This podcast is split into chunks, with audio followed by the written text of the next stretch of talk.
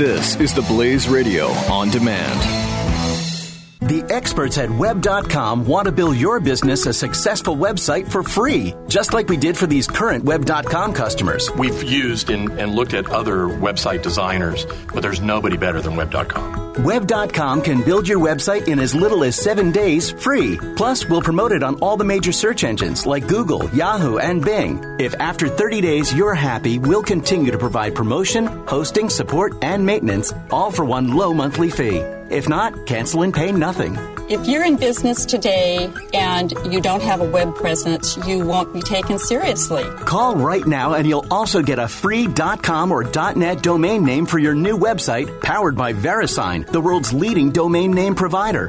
Call 800 490 1099 or go to web.com slash radio. That's 800 490 1099. No upfront charge for site build, after which ongoing fees apply. Rights to site are relinquished when canceled. Domain included during active service, after which fees apply. And go for Mike Slater in three, two, one. You are listening to Mike Slater, part of the next generation of talk radio, only on the Blaze Radio Network. Slater Crusaders, how are you? America's the greatest country in the world. Thank you for being here. The last time we're going to be together before we have a new president elect. Goodness gracious. All right. I have a prediction. Um, well, let me let me let me be general here. Um, there's a very good chance that whoever wins the popular vote does not win the electoral college, and there's a higher than normal chance that no one wins the electoral college. And that's what I want to chat about here for the next few minutes. We got to chat about the electoral college because it very well might come into play on Tuesday. Now, we all know that you can win the popular vote, like in 2000, and not win the presidency. Right? You get more, you may have more people nationwide vote for you, but that doesn't mean you're the next president. You have to win the electoral college. You have to get at least 270 electoral college votes. There's 538 total. You got to get 270. So let's start from the very beginning here and we'll work our way up to some potential things that could happen on Tuesday. So each state gets one elector per congressman and senator. Right? So California, for instance, has 53 congressmen and two senators. So we have in California 55 electoral college votes. Texas has 36 congressmen and two senators. So they have 38 electoral college votes. Maine, which we'll talk about a little later, Trump has been there a lot recently, we'll tell you why, because they're a little bit of an anomaly, but in this, they're the same. They have two senators and two congressmen, so they have four electoral college votes. That's how that works. You got it? So that's, that's how each state is apportioned the number. It's the number of congressmen plus the number of senators. Now, the best way to think about the electoral college is there are two different elections. The first election is Tuesday, November 8th. That's when we vote. Now you're going to go to the polls and you're going to vote for either Donald Trump or Hillary Clinton or Jill Stein or whoever. But what you're doing is you're not really voting for Trump or Hillary. You're voting for electors. The second election takes place on December 19th. That's the day that the electors that we have chosen gather together and they vote on who the next president should be. And they're the vote that actually counts.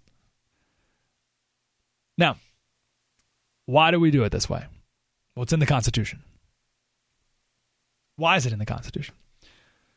Because our founding fathers are students of history. And they were, for good reason, very wary of direct democracy. This is why they created every check and balance that is in the Constitution from the federal and state governments, right? Federalism, the three branches of government, having a Senate and a House. Now, originally, and we should still have this, but the Senate was elected actually, senators were elected by state representatives, not direct vote. And it was, it was just the House that was direct vote of the people.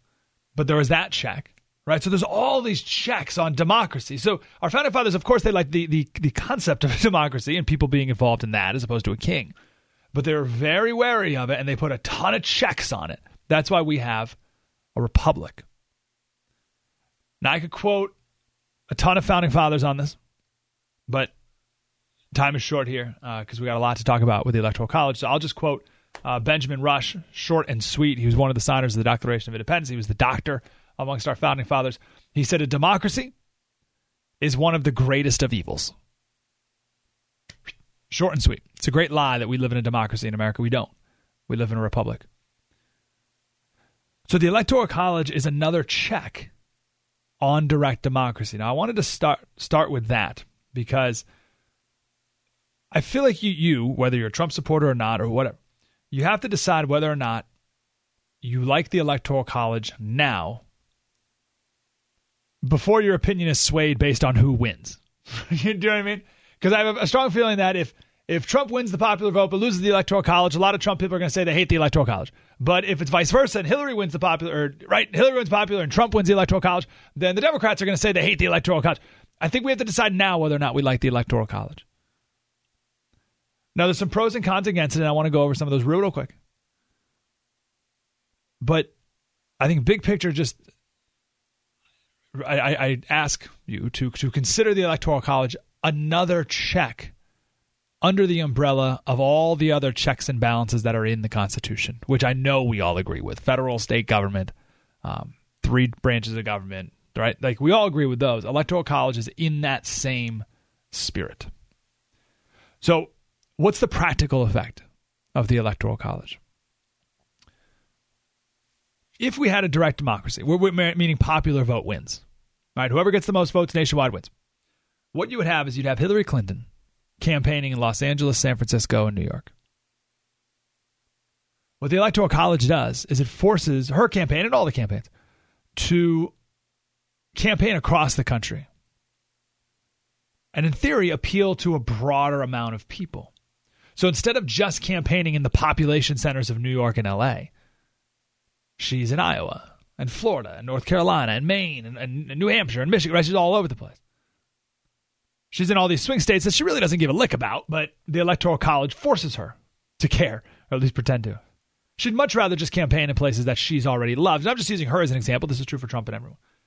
So, in theory, this the Electoral College makes the candidates, I don't want to say more moderate, I want to say um, appeal to a broader amount of people, um, less fractional think about like this. Let's say we didn't have an electoral college, it was a popular vote. Hillary would campaign in California only.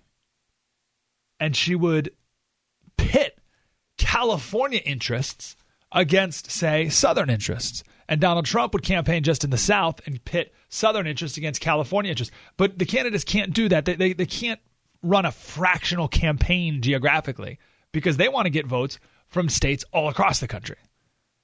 Right? Trump wants to get votes in in uh, you know Colorado, Utah, Nevada area. He wants to get some votes in New Hampshire. He's got to get some votes in the South. Got to get in the, in the Midwest, right? So he's got to be all over. So he has to come up with a message. Every candidate that that appeals to people all across the country. Now, of course, there's different interests in different areas, but they're not pitting areas against each other like you could do if it was just a direct democracy.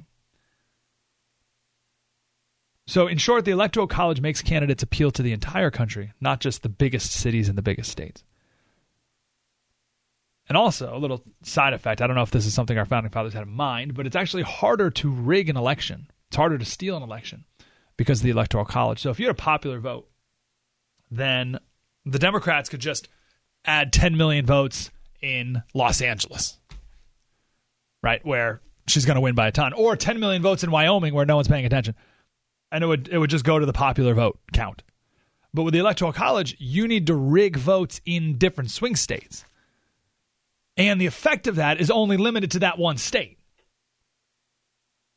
So let's say uh, Hillary rigs the election and, and adds stuffs the ballot boxes and t- adds 10 million votes in Pennsylvania. Okay, she'll steal Pennsylvania, but those 10 million won't be vote won't be counted towards the popular vote win, right? Because it doesn't matter. You know, so so you'd have to you'd have to rig the vote in Pennsylvania and Florida and Ohio in order to have that make a difference. So so it makes it more difficult to to steal an election that way. Does that make sense? So those are some good things about it. It might work in Trump's favor. It might work against. Now, if you're on the fence about the Electoral College right now and whether or not it's a good thing, uh, maybe the tie breaking argument I can give you is that the Democrats are secretly doing the best they can, and we'll talk about this another day, but they're secretly doing the best they can to circumvent the Constitution and get rid of the Electoral College. The Democrats hate the Electoral College. The Democrats want popular vote. They want direct democracy. They want everything that our founding fathers warned us against and to create a country counter to, right? That, that, that's where they want to go.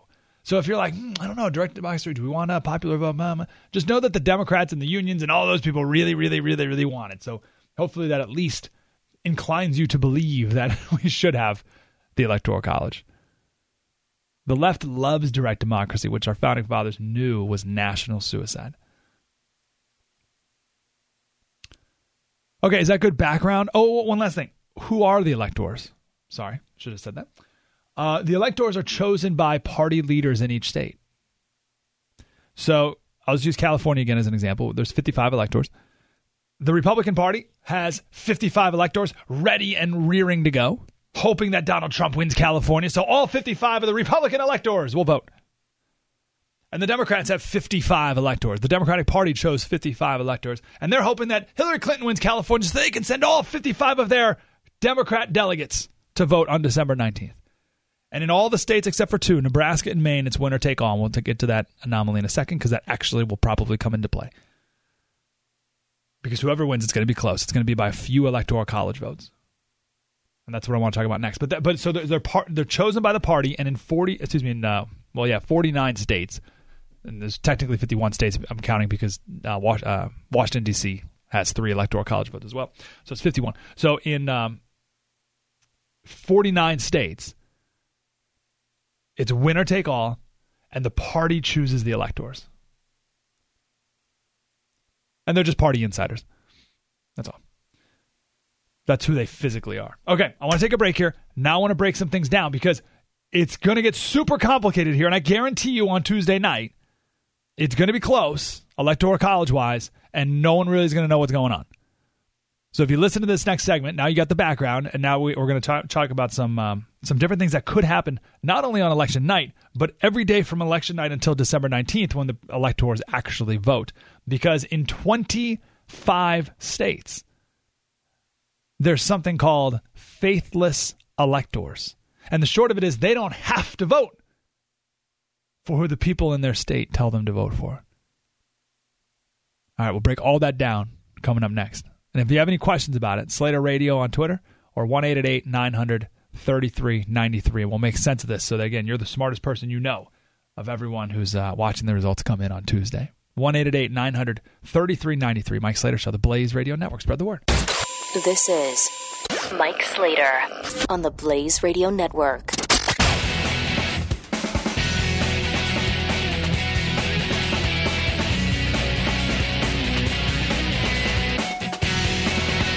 The experts at web.com want to build your business a successful website for free, just like we did for these current web.com customers. We've used and, and looked at other website designers, but there's nobody better than web.com. Web.com can build your website in as little as seven days free. Plus, we'll promote it on all the major search engines like Google, Yahoo, and Bing. If after 30 days you're happy, we'll continue to provide promotion, hosting, support, and maintenance, all for one low monthly fee. If not, cancel and pay nothing.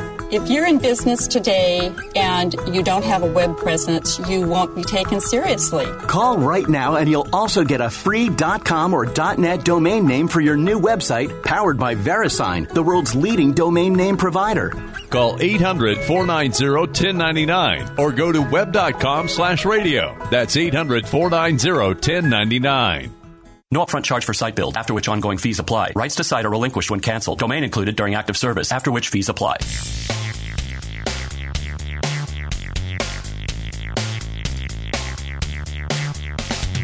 This is Mike Slater. Hey, Slater Crusaders, talking about the Electoral College. If you have any questions, Slater Radio on Twitter about how the Electoral College works, because I do think um, it'll come down to this in a very, very close electoral college race. Um, here's where it could get interesting. In 26 states, electors have to vote for who wins a majority of the vote. Okay? So in California, when uh, Clinton's going to win, right? California. So all 55 electors have to vote for Hillary Clinton in the Electoral College. They have to. By law, they have to. Now, in 25 states, now I know that adds up to 51, but that's because Washington, uh, Washington D.C. counts. They allow what are called faithless electors. Faithless. F A I T H. Faithless electors. A faithless elector is not bound by law to vote for who the majority of the people in the state tell them they have to vote for. So let's say uh, I had a I don't have a list here of the states that are faithless electors. Hold on, find it real quick. Mm-hmm, mm-hmm. Sorry, sorry, sorry. I should add this up. Okay. Uh, let's go with a. St- okay, let's go Pennsylvania. Pennsylvania has 20 electoral college votes. Let's say Hillary wins Pennsylvania. But between now and December 19th, when the electoral college votes, five electors who are Democrat appointees either because they love Bernie or because Hillary Clinton gets indicted from now till December 19th, they say, I can't, I can't in good conscience vote for Hillary Clinton. I can't do it. I can't. She's, she, I, I, I'm, yes, I'm a Democrat. I'm a Democrat elector. A majority of the people in my state said I have to vote for Hillary Clinton, but I just can't do it in good conscience, so I'm abstaining. That's five people. That's five electors. Now, let's say Hillary Clinton wins the Electoral College by four electors. Well, she just lost five in Pennsylvania. Now she's below the 270 she needs. Now we'll talk about what happens if, if, you, if neither candidate gets a 270 in a second. But do you see how that could work? So in 25 states, including DC, electors can change. They don't have to do what the majority of the people in the state tell them they have to do. So anything can happen between election day and December 19th that can make a big difference in the actual outcome. Now, you're saying, well, Slater, that'll never happen. Well, it's happened in 22 presidential elections.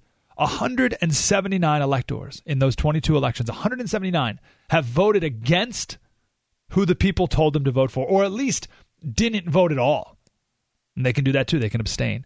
Now, some of them have been goofy circumstances, and some of them a little more serious. So it happened recently, sort of. In 2004, there was an elector from Minnesota who meant to cast their vote for John Kerry and John Edwards for VP, but instead wrote in John E. Words for president. They left out the D.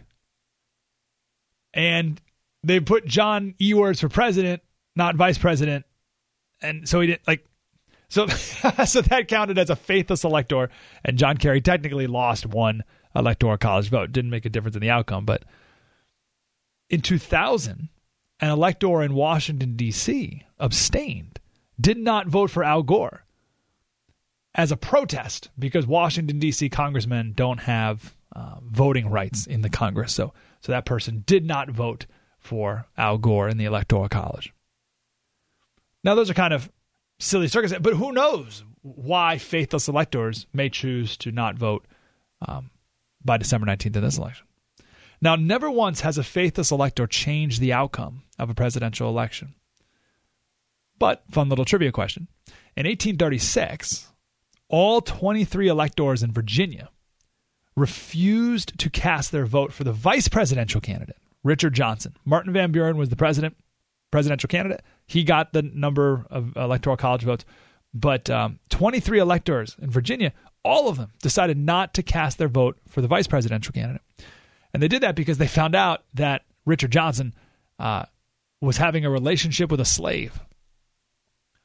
So those electors did not vote for him for VP. He missed the cutoff. He missed the number of electors he needed to be elected vice president by one vote, one elector. So the decision to who was going to be the VP went to the Senate, and they elected Johnson the vice president anyway, right? But but still, like that's how that could go down. So there is a world where, and this could go either way, but let's say Hillary wins the election on November 8th. She gets 272 electoral college votes. She needs 270, she gets 272. And then a week later, she gets indicted, she gets arrested, she faints and has a heart attack, whatever. And the electors go on December 19th, and all it ta- would take in that case is three of them to say, ah, we can't vote for her now. And then she doesn't get the 270 she needs. Donald Trump doesn't have the 270. And in that case, it goes to the House of Representatives. And the House of Representatives is controlled by the Republicans, and Donald Trump would be elected, president. Now, it could also happen the other way. Let's say Donald Trump gets 272 electoral college votes, and in three of the uh, there's three electors in Texas who hate Trump so much they decide not to vote for Donald Trump in the electoral college. He goes below the 270 threshold. In that circumstance, again, it would go to the House, and the House would choose Donald Trump because it's by far controlled by the Republicans. Now, you're saying, Slater, this would never happen. What are the chances? No way. Well, I'll tell you right now. One Washington state Democratic elector has already announced just yesterday announced that they will not support Hillary Clinton. This is a, a Democratic elector in Washington says she will not vote for Hillary Clinton, even if a majority of the people in Washington state say that she must. Which means Hillary technically doesn't need 271 votes in the Electoral College. Or excuse me, doesn't need 270. She needs 271 if this one Washington elector follows through on her pledge. She's a Bernie supporter. So I'm just saying, it's not over on November 8th. God, God help us. Spread the word. This is Mike Slater, part of the next generation of talk radio. on the Blaze Radio Network.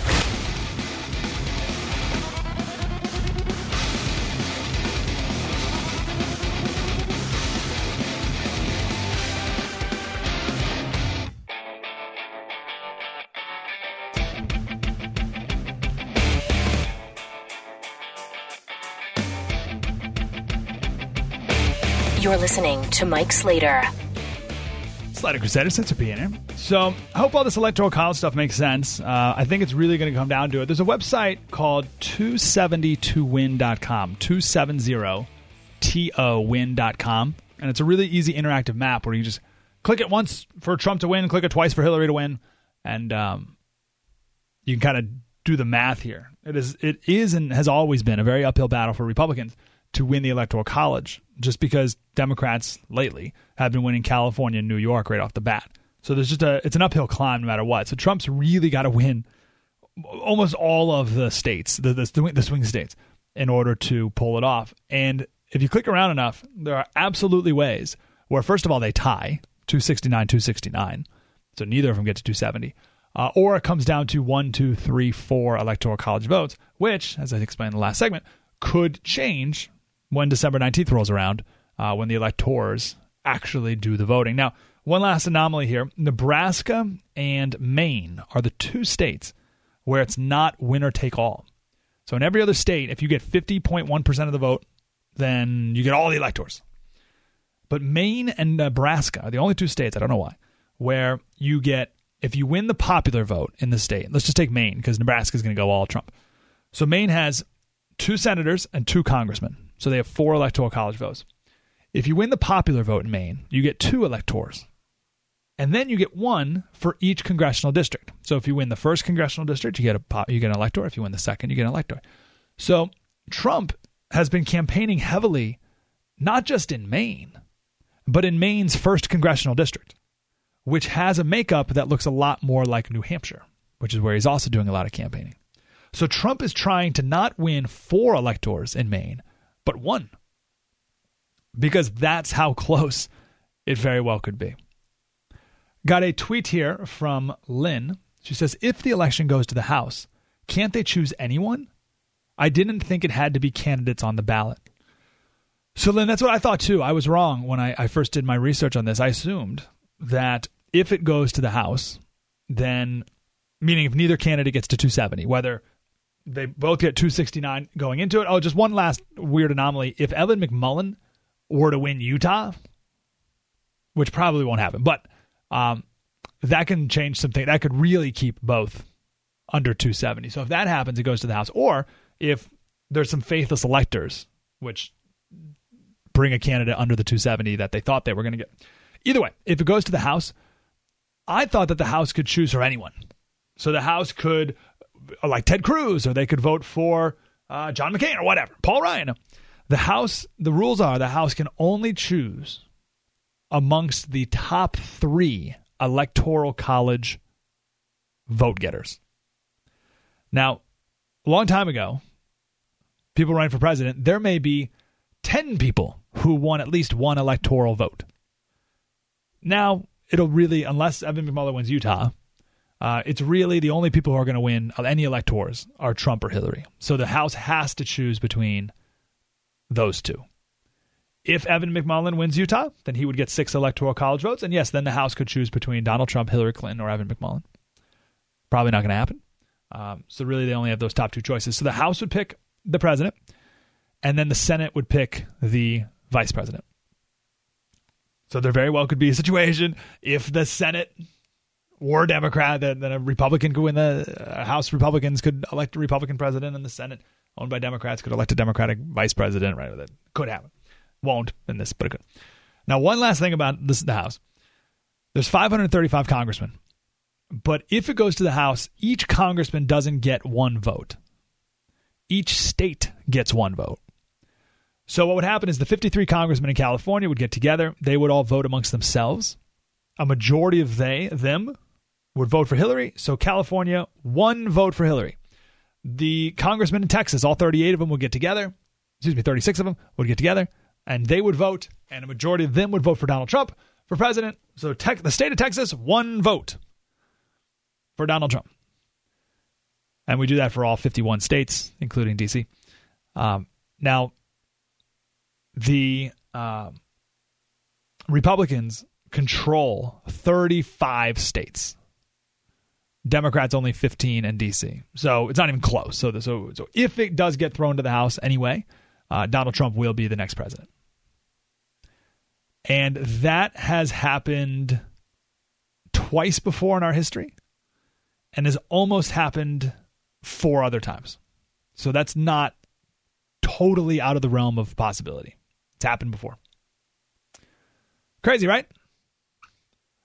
I'd say I think that's enough electoral college stuff. So all that makes sense. I think that's a good, uh, good little introduction there. Again, if there's any questions, Lynn, thank you for that question. I hope that uh, was a clear answer. Slater Radio on uh, Twitter, Slater Radio. Now, I want to chat about a, the, uh, this the FBI thing. You already know all the details about it. We don't need to go over that. I want to talk about why it matters. It's what Scott Adams has called the fake because. The reason the FBI thing is important is, first of all, of course, the timing. Right? All the last 18 months of scandals and drama won't make a lick of difference to the undecided voter. We have short memories. All the undecided voter is going to think about is what has happened let me, let me like this. They're only going to think of their initial reaction to when they found out the candidates were running, and just their their initial general thoughts on each candidate, and the most recent thing they heard. Those are the only two things that undecided voters will keep in mind when they go into the polls about the candidates.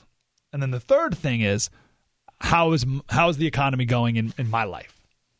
Good or bad? If it's bad, it's for Trump. If it's going good, they're going to vote for Hillary. Right. But those are the three things that people take into consideration when they walk into the polls. So the last 18 months of scandal, Alicia Machado, uh, this, that, whatever. Like I don't, I can't even name them. Right? There, there's so many. they were all most of them were stupid, and no one cares. And certainly the undecided voter, like th- those don't make a lick of difference. All people remember is their initial reaction because we all make split second initial decisions on everything. And then the most recent thing that happened. Now, here's why I think the FBI thing will make the biggest difference it's a fake because. You got 40, 40, 20. 40% of the people roughly are Trump, 40% Hillary, 20% undecided. Now, I don't think those 20% undecideds were ever really undecided. I don't think anyone's really undecided. I think they knew what they were going to do from the jump. they just haven't come to terms with it the, for themselves, or they can't admit it out loud for whatever reason, or they like the uh, they like to be pursued, right? They like the special feeling that they get by saying, "Oh yeah, I'm an undecided voter." Ah, like everyone like like, "Oh my gosh, an undecided voter," and got to pay a lot of attention to them. They like that feeling, so they say they're undecided. But I don't think anyone's really undecided deep down. Now I'm going to say this next sentence here, and and uh, there's an asterisk at the end of it.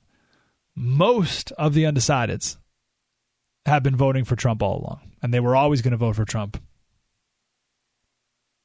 since the very beginning. Not all, most. What do I mean by most? 60%. And that's all it does to totally swing the election. If the undecideds, the quote unquote undecideds, which make up about 20% of the electorate, if they swing Trump 60 40, it's over.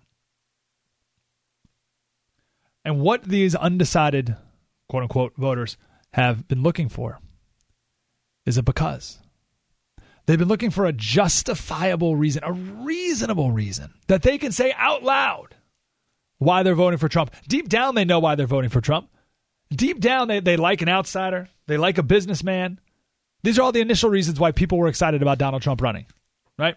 No special interest because he's rich, a businessman, um, he's a celebrity, and he's an outsider, and he's just going to blow everything up in D.C. and start over. Right? That's why people deep down like the idea of Donald Trump. So that's the reason why most of the undecideds were always going to vote for him the whole time. But they couldn't say it out loud for a bunch of different reasons. But now the FBI has given them a reasonable reason, something that they can say out loud as to why they're voting for Donald Trump in polite company and not be criticized for it. So now someone can say, I'm voting for Trump because Hillary is under FBI investigation. That is a reasonable, justifiable thing that someone could say out loud and not be attacked. It is more difficult for an undecided voter, quote unquote, to say, I'm voting for Donald Trump because he wants to ban Muslims. What? You're a racist. You're a bigot. You're a blah, blah, blah. I want to vote for Donald Trump because um, he is uh, strong immigration policies. Oh, you're a racist. You're a bigot. Blah, blah, blah, blah. Now, you may be willing to say that because you're in the 40% of Trump supporters or, or conservative or Republican or whatever. So you can stand by that and you'll gladly say out loud, I like his Muslim policy. But the 20% of people in the country, they're like, ah, I don't want to say it out loud. I want to be liked. I don't want to be controversial. I really like it, but I'm not going to say it out loud. Right? But now they can say, I'm supporting Donald Trump. I'm going to vote for him. Maybe not supporting him, but I'm voting for him because I can't vote for someone who's under FBI investigation. It's called a fake because. And I think that's why you've seen the major swing these last few days. And I think that's why on the only poll that matters on November 8th, when they really have to make a final gut last decision, a majority of the undecideds will vote Trump, and that'll swing the whole thing. But we'll see soon enough. 1 933 93 Slater Radio on Twitter. Mike Slater Show, the Blaze Radio Network. Spread the word. Mike Slater. We'll continue in a moment on the Blaze Radio Network.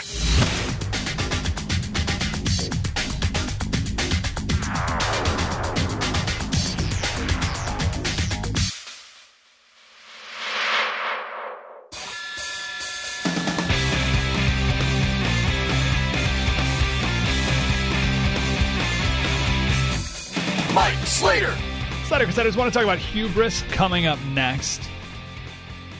But just final thought on the FBI and their investigation. You've heard everyone say a million times that they were a, they, they had to do something. So I'm not going to do that analysis. They had to do something because if the FBI didn't announce anything, and then two months from now they indict her after she was elected president, everyone's going to say, "Whoa, whoa, whoa! What did, what did you know? When FBI?" And they're like, "Oh yeah, we knew what this all along, and you didn't come out with anything." Right, so they had to come out at least say something. I think this is kind of what Comey did in July as well. He's saying, listen, we're not going to recommend indictment, American people, but listen to what I am saying. listen beyond just to the words and then to beyond the words to what I'm trying to tell you. Do not elect this person commander in chief. Are you with me? We're not going to recommend indictment, but do the right thing. I think that's what he was doing in July, and I think that's what he did the other day as well. Now, Democrats, they can blame Republicans or Comey for what's going on with Hillary and her emails and, and the Clinton Foundation, but it's their fault. It's absolutely their fault. The Democratic leadership, whether they were paid off or repaying favors or in their own personal obsession, they needed Hillary to win. So they looked past all the other obvious problems. So they cast aside any criticism of her emails. James Carville said it doesn't amount to a hill of beans. Okay. Even Bernie Sanders, remember one of the first debates? He said no one gives a darn about your emails. Right? So they're the ones who cast it aside. Well, I'll tell you, the FBI cares. And same thing with the Clinton Foundation stuff. Everyone knew what was going on. The Democrats in power knew. They ignored it, hoping no one else would find out.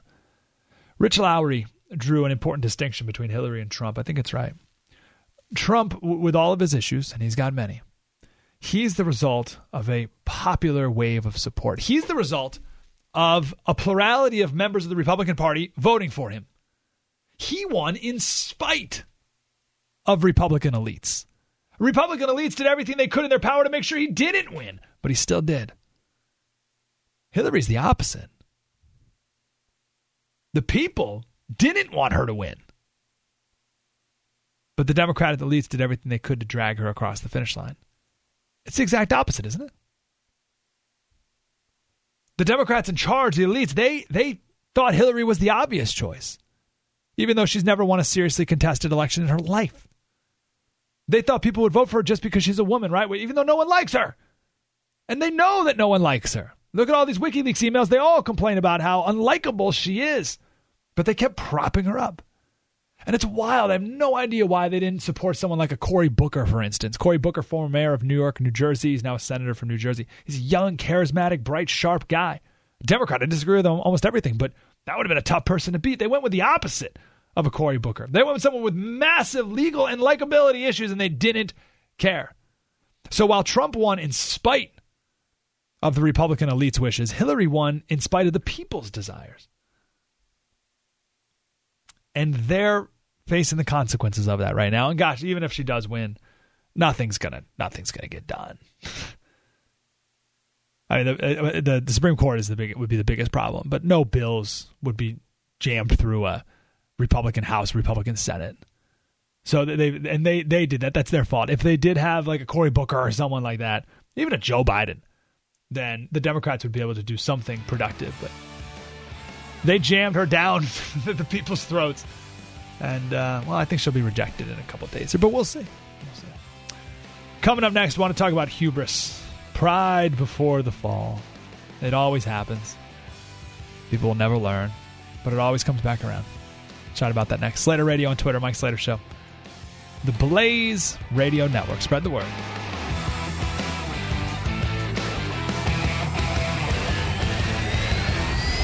You're listening to Mike Slater. Part of the next generation of talk radio. On the Blaze Radio Network.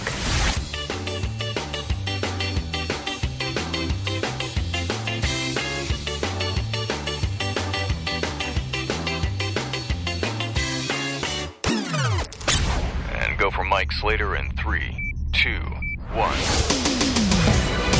You're listening to Mike Slater, part of the next generation of talk radio, only on the Blaze Radio Network. Hey, Slater Crusaders, America's greatest country in the world. Happy Saturday. Thank you for being here.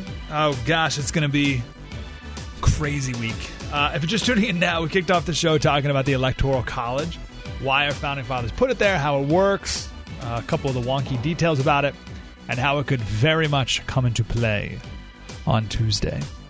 Uh, real quick, I see three scenarios happening. One candidate wins the popular vote, but loses the electoral college, sort of what happened in 2000. I see that happening. Um, I see neither candidate getting to 270. That's within the realm of possibility. But even more likely than that is one of the candidate gets just candidates gets just above 270 but sometime between now and December 19th, when the electoral, electoral college votes, a few of those electors abstain. Don't vote for the candidate who just got above 270 and then dumps the candidate below the 270 threshold and then it goes to the House of Representatives. All of those scenarios are within the realm of possibility. And we talked about how that all works at uh, the top of the show. Right now, though, I want to talk about uh, hubris. Oh, real quick, by the way, sorry. Go to 270towin.com, 270 2 TO, 270towin.com. And they have an interactive map right there. You can click around on all the states and figure out all the different arrangements. And you can see how easy it is to even get to 269, 269, or to have Hillary or Trump win by just a few electors, which is why Trump, as we said earlier, is uh, or has been is still campaigning in, in the first congressional district in Maine because he's hoping up he's hoping that he can pick up that one elector in Maine. Which is crazy, right? But they know it's going to be that close. So 270 to win.com. You can spend a couple minutes there. It's kind of fun. So I want to talk about hubris. Hubris is the character trait that brings down all the greatest heroes in mythology and uh, great stories and in real life too. And it will bring down the Clintons eventually. It always does. It may be too late for us, right? Uh, like a lot of damage may be done, but in the end, hubris will always be the downfall. I want to quote from Austin Bay. It's a longer quote, but I like it. He said, according to Clinton operative Neera Tanden, this is in uh, a WikiLeaks email, Hillary set up her illegal server system because she thought she could evade Freedom of Information Act laws and managed to get away with it. Tanden wrote to Podesta, Why didn't they get this stuff out like 18 months ago? So crazy. Unbelievable, Podesta replied. I guess I know the answer. They wanted to get away with it. In a Greek tragedy, trying to get away with an overt ethical violation is an act of hubris. Watch out, pitiful human. Commit hubris and you insult the gods. Once you insult the gods, to heck with a logical plot. When you insult the gods, the gods themselves may destroy you. Now anything can happen, from the subtle to the surreal. Why, the committer of hubris might do something depraved, like unknowingly marry his mother. Ask Oedipus. Or, like, she might have her national security crimes exposed by a sexting pervert after she thought her political media machine and the Clinton Foundation had managed to control or corrupt every potential threat to your presidential coronation, even the FBI. Either one of those downfalls. That's that's Austin Bay talking about hubris, and it reminded me of uh, a cool story out of uh, ancient Viking mythology. Because there's plenty of, of uh, stories of hubris that we've all heard in Greek and Roman mythology but uh, no one really pays much attention to Nordic mythology, which is equally cool. Um, here's the abbreviated version of the story. So Thor, yes, the Thor from comic books. Thor, but this isn't a comic book story. This is this goes back thousands of years. So Thor is on an adventure, and he comes across a, a giant who's one of the gods. He doesn't know he's one of the gods, but the giant he comes across the giant anyway. And the giant says, You cannot pass unless you beat me in a contest. So Thor's like, Okay. The first was a meat eating contest. So Thor eats as much meat as he possibly can as quickly as he can. And then he looks over at the giant who takes an animal and takes it down in one giant gulp, bones and all. And Thor's like, oh, can't beat that. So then the giant says, okay, how about a foot race? So Thor runs as fast as possible. But the giant takes one giant stride and beats him to the finish line.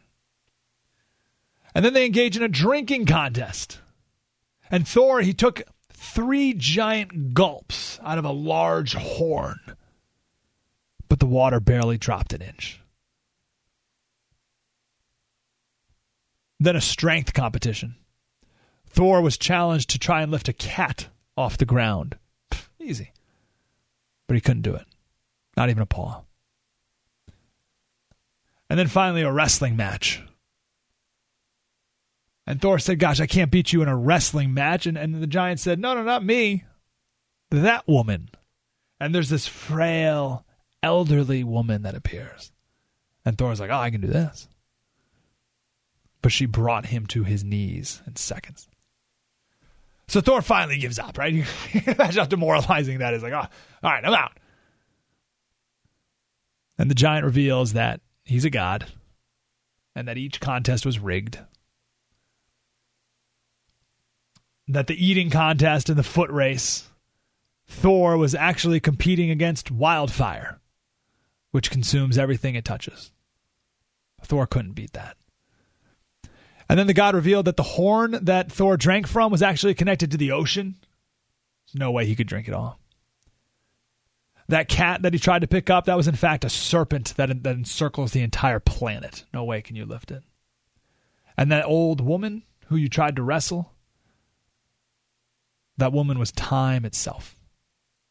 No one can beat time. Thor got angry, raised his hammer to kill the giant. But just like that, the giant and everything around him disappeared, and Thor was alone in a, in a desert.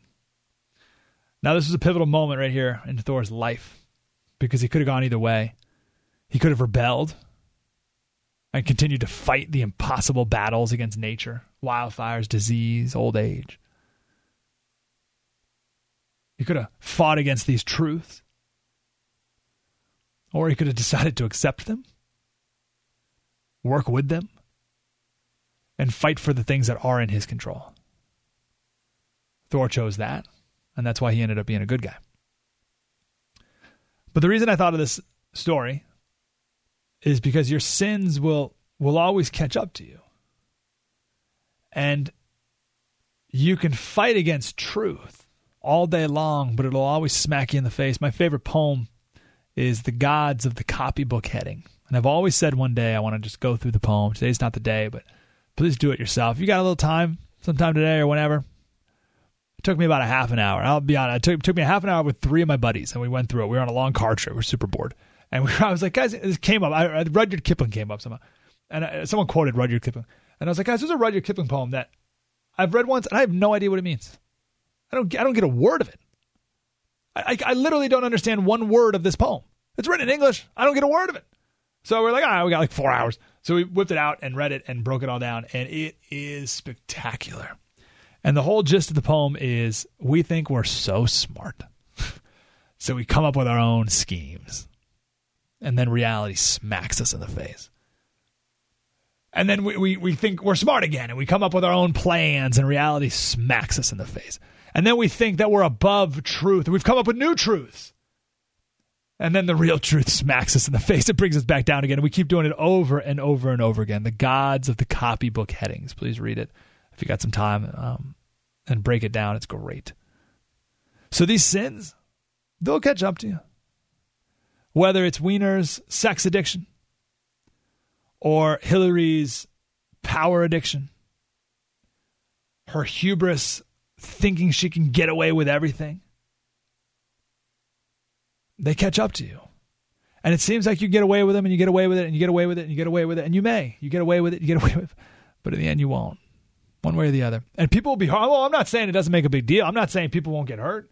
I'm not saying bad things won't happen. I'm not saying Hillary's not going to win and elect horrible people to the Supreme Court, which will have drastic impacts on on on our grandkids. I'm not. Oh, please, bad things will still happen, but it'll come around to them too.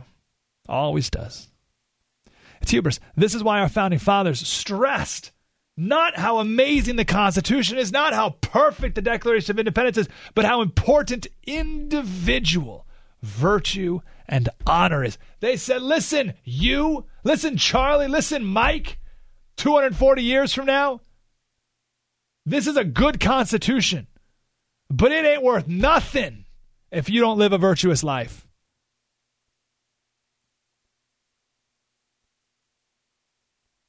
They knew that pride comes before the fall.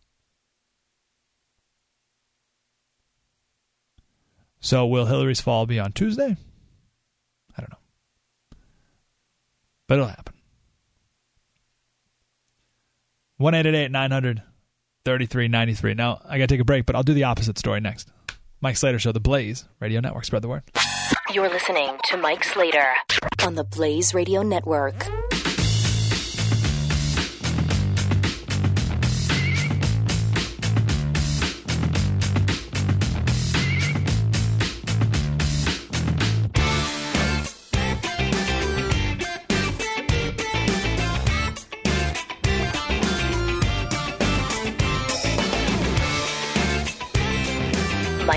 Mike Slater. Uh, let's share the flip side here. Let's share a nice story. It's out of Georgetown University. It started around a, a man named O'Neill Batchelor. So O'Neill is an immigrant from Jamaica. Came to America when he was about 20. And he wanted to open up his own business, but he had no money. So he said, All right, I got to start from the bottom. In his own words, he said, I got to start from the bottom. So he became a janitor at Georgetown University. Now imagine this he's 20 years old and he was the night janitor. So he's up all night cleaning cleaning up after other 20-year-olds or kids younger than him. But like like like like same age basically, right?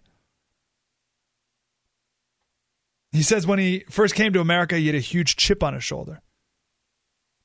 It's like he wasn't glad to be working at the bottom. He had his dreams. He said, "Listen, I got to do what I got to do." And after the end of his first year of being a janitor, he became so thankful to be in America, to have a job.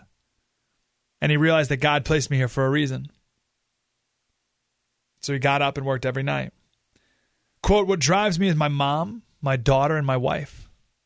A couple of times my mom couldn't pay her bills and I saw her crying. It hurts sometimes when a son sees his parent go through certain things and can't help her because he has his own responsibilities. But if my business comes up to, to where I want it to be, she won't have to work anymore.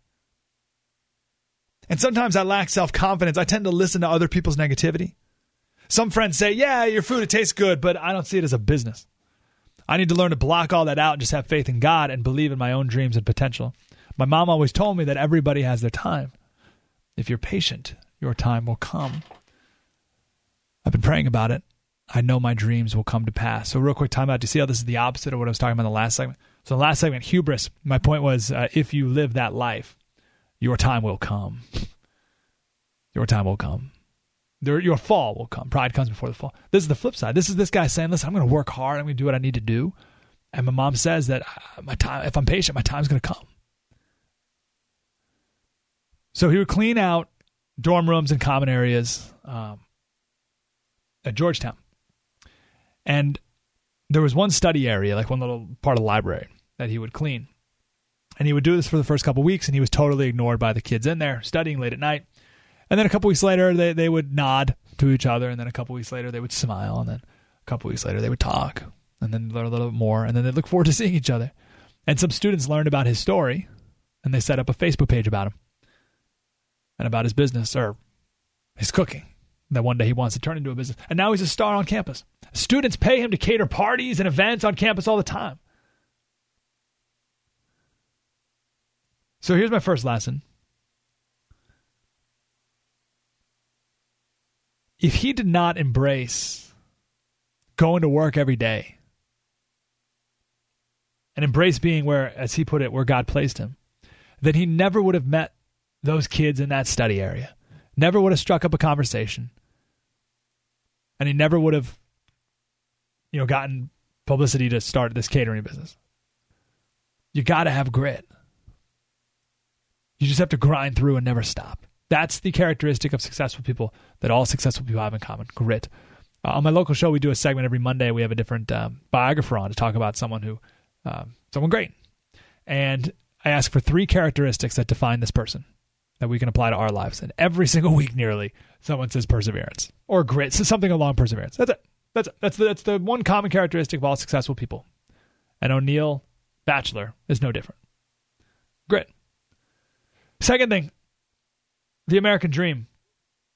The last debate viewing party we had a couple weeks ago at my, my, my uh, local station here in San Diego, about 50 people in the room. And during our focus group afterwards, we talked about the American dream and whether or not it's dead. It's not dead. It's dying, but it's not dead. As long as there are people in this country like O'Neill who want to start a business, it's not dead. But the problem is, let's say O'Neill wants to sell chicken. he's got to get a government license to prepare food from five different bureaucracies, right? And that costs, I'm making this stuff like ten or five thousand dollars, and it takes nine months. And then he's got to get an inspector come by, and they find that he's not uh, he's not using the right kind of utensils, and they fine him a thousand dollars. Then they realize that the kitchen he's cooking in is out of his apartment, and that's not up to code for commercial food service. So he's got to find a commercial kitchen, which costs hundreds of thousands of dollars, or he can rent out a space, but it's clear across town, and he doesn't have a proper license for transporting food to Georgetown University. And then someone gets sick eating his food, and he's sued, so he's got to have this super expensive insurance, et cetera, et cetera. You get the idea, right? So the dream will always be there. But people believe the dream is dead today because the government seems like they're always around the corner ready to crush it. That's our frustration. And that's why we want government to get out of our lives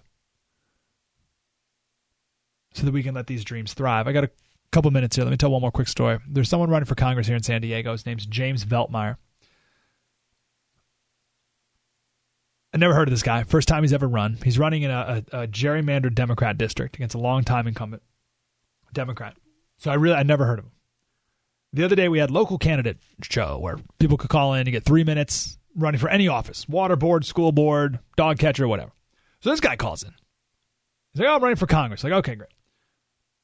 Turns out he's the chief of family medicine at a major hospital here in San Diego. I'm intrigued. And he starts telling his story. I said, What are you talking about?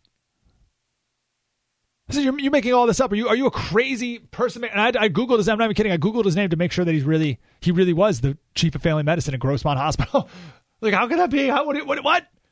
I'll tell you the quick of it. I only got 60 seconds. He grew up in Ecuador. His father left him and his uh, three brothers and his mom. They were dirt poor. He was begging for money. They, they, he wouldn't eat for days. And all they ever ate was bread, if they ever found any. So he was just a beggar, he and his family living on the streets in Ecuador. His cousin, that he didn't even know he had, lived in America, came to Ecuador to try and find her family, happened to turn down a back alley and literally tripped over James and his three siblings who were sleeping in this back alley with the only thing they owned, which was a white sheet. Literally, like literally tripped over them and said, "Oh, excuse me, I'm sorry." And they realized that they were related. Two years later, James got a student visa, come to America. Ten years later, his mom legally, just like him, came to America. And now he's the chief of family medicine at a major hospital here in San Diego. Like, what? And he's like, people, you got to get it through your, your heads here in America. You don't want to go the way of big government. I lived that. It's hopeless. It crushes dreams. And James says, I'm the living embodiment of the American dream of what it could be, but I see it getting taken. I see it being crushed. I see it being eroded. We have to fight to get it back. Slater Radio on Twitter, 1 900 3393. Mike Slater Show, the Blaze Radio Network. Where? Mike Slater, part of the next generation of talk radio on the Blaze Radio Network.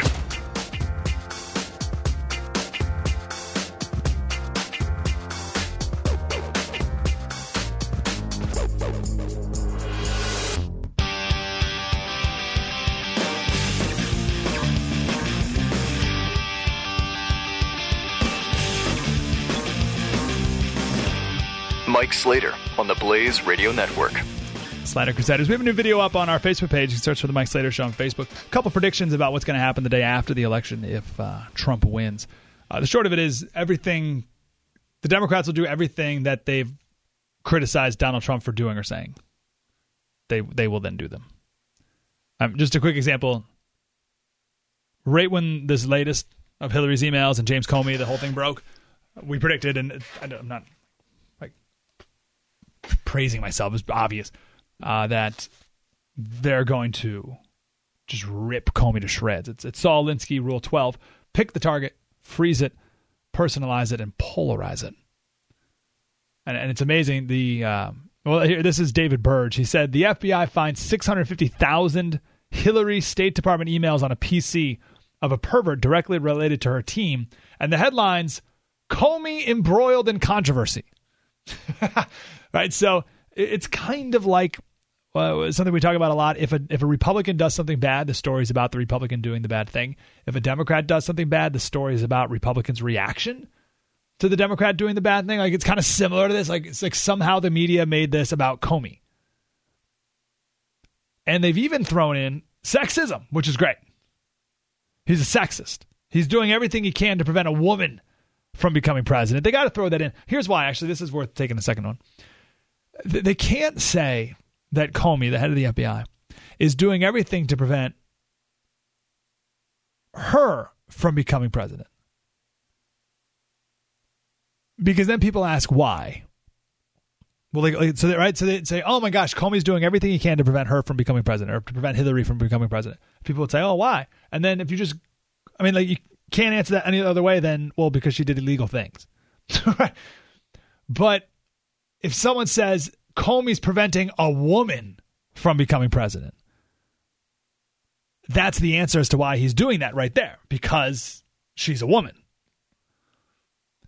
If you, if you, right, does that make sense? Comey's preventing Hillary from becoming president. Well, why? Why is, why is, why is he doing that?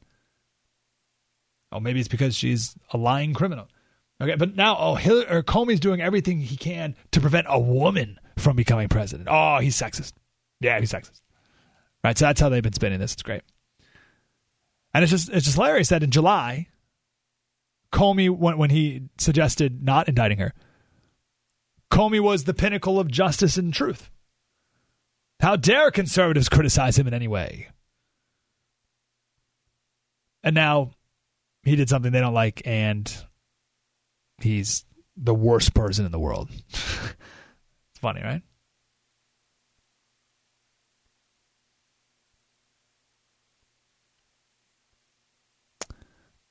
Another um so sorry there's just so much to talk about. I didn't know where to go next. My favorite criticism from the left about all this is that comey is politicizing the investigation and that the fbi is tipping the scales in favor of trump. Okay that, that's, that's my favorite argument. The fbi is getting involved in politics. They're tipping the scales in favor of trump but we know that Loretta Lynch, who is, who is the head of the Department of Justice, the woman who met with Bill Clinton in his plane during the investigation about the Clinton Foundation, you know, to talk about uh, grandkids and stuff, she tried to get the FBI and Comey to not release the new information. Okay? So Comey wanted to release the information, which would tip the scales of the race, and the left is freaking out. Loretta Lynch did not want to release the information, which is also tipping the scales of the election. This time in favor of Clinton, of course, by not revealing the information, but like, and, and they would be okay with that. So, right, do you see how either way, revealing the info or not revealing the info, either way is affecting the election? So the Democrats are trying to do this, like we're on our holy high horse here by saying, oh, the FBI should not be involved oh, they shouldn't be politicized and they shouldn't release any information. It might tip the scales. Yeah, well, not releasing the information tips the scales as well. You just don't care because it's in your favor, which is fine. I get it, but just don't pretend to do this whole self righteous. Oh my gosh! And it goes back to what we said at the end of the last hour. Don't blame Comey for this. Don't blame Republican Hillary. You did this. You did this, and the Democrats covered it up and and and dragged you across. Well, I was going to say the finish line. We're not quite there yet, but have been propping you up the whole time. You guys have you knew the whole time. Like I love it when the left is saying, um, "Oh, Comey, you need to release the emails you have, right? Release the information." Whoa, whoa, whoa. Hillary, why don't you release the information? right? This is the whole point. The whole point, the whole only reason we're here is because you never released your emails. The whole reason we're here is because you hid them in the first place. So don't yell at Comey like he's the bad guy for not releasing them. You should have released them a long time ago, and none of this would be happening. To go back to my point about not releasing it and how that also tips the scales, we we always say that the greatest form of bias in the media is not what they say; it's what they don't say. It's what they leave out. It's what they ignore. It's been hilarious to watch uh, Fox and CNN just these last couple days. Scott Adams says that if you watch Fox, you would think that the FBI just just took down the head of a criminal organization. And if you want Trump to win, you got to watch Fox News because he's killing it over there. But if you want Hillary to win, then you got to watch CNN because she already won. Right? If you, if you watch CNN, it's over. Nah, there's no way Trump can win, and it's done. And uh, it's weird though because CNN like barely ever mentions Hillary Clinton anymore. Have you noticed that? Tune over to CNN; they never mention her anymore. It's all about uh, Barack Obama and Michelle Obama, and now Jay Z and Beyonce. Like Hillary's, like they never, they never even bring her up, which is odd because you know she's running for president. Right, so it's like a different world. So if you want if you want Clinton to win, you just watch CNN and, and it's already in the bag. So the different universes here. But anyway, it's what the media doesn't say. That's the biggest bias. So if that's true, which it is, then the greater bias isn't the FBI releasing information. The greater bias is the Justice Department not releasing information. That's the bigger bias. Withholding information is always the bigger lie. It's also the job of the media to not play this game of when is the right time for the American people to know stuff. What, what's what's the appropriate time of day or time of the year or day of the week for us to release this information? Now, the media's job is to report it as soon as they know it. Just keep this in mind every time, every time you hear someone on the left or someone in media talk about how uh, this is uh, a threat to our democracy or uh, it's, it's ripping the fabric of our democracy. they don't care about democracy. What they really mean is that the FBI is endangering the prospects of Hillary winning. They don't care about democracy, not one lick. And I get it.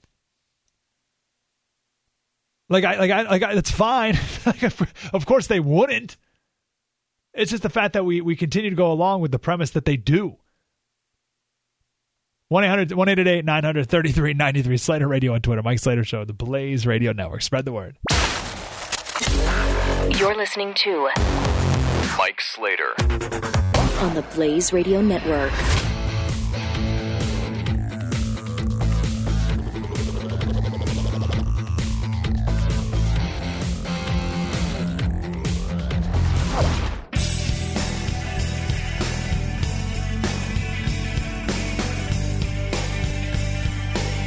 Part of the next generation of talk radio. This is Mike Slater. Slater Crusaders, did you hear uh, the speech from Peter Thiel the other day? Monday, Tuesday, I think. So Peter Thiel, one of the early investors in Facebook, co-founder of PayPal with Elon Musk, uh, billionaire. He spoke at the RNC. Remember, he spoke at the convention right before Trump, and he's a super interesting character, even like beyond the election, but even more intriguing because he's a vocal supporter of Donald Trump. And he's one of the only people in his world in Silicon Valley who can be a vocal supporter because he's so rich. he doesn't care. And he's so brilliant. The tech companies who have him on their board, like he's on the Facebook board, they can't afford to to kick him off. Right? They can't afford to hate him or persecute him and isolate him like they could anyone else who supports Trump. So he's in the he's got the leverage. He's got the upper hand and he is just all in the Trump train.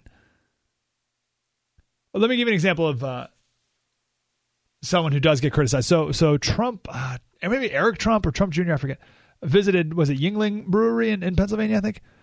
And the president of the brewery put a Facebook picture of him and, and Trump Jr. or whoever, uh, and and wrote like, "Hey, you know, Eric Trump visited the brewery today, and we hope his dad wins." Whatever. And now there's this fake social media outrage to boycott the brewery and blah blah. And politicians in Pennsylvania have jumped on it and said, "Oh, we're boycotting the oldest brewery in America because they're in bed with Trump, and let's shut him down." Right, that kind of thing. No one's doing that to uh, Peter Thiel. Peter Thiel's like, "Ah, I'm worth billions, whatever." Even on, a, on on local levels, I'm, I'm sure there's situations like this in your town. We have um, someone who's the mayor of a small town here in San Diego. She runs a business. She's running for, so she's mayor, and now she's running for uh, county board of supervisors.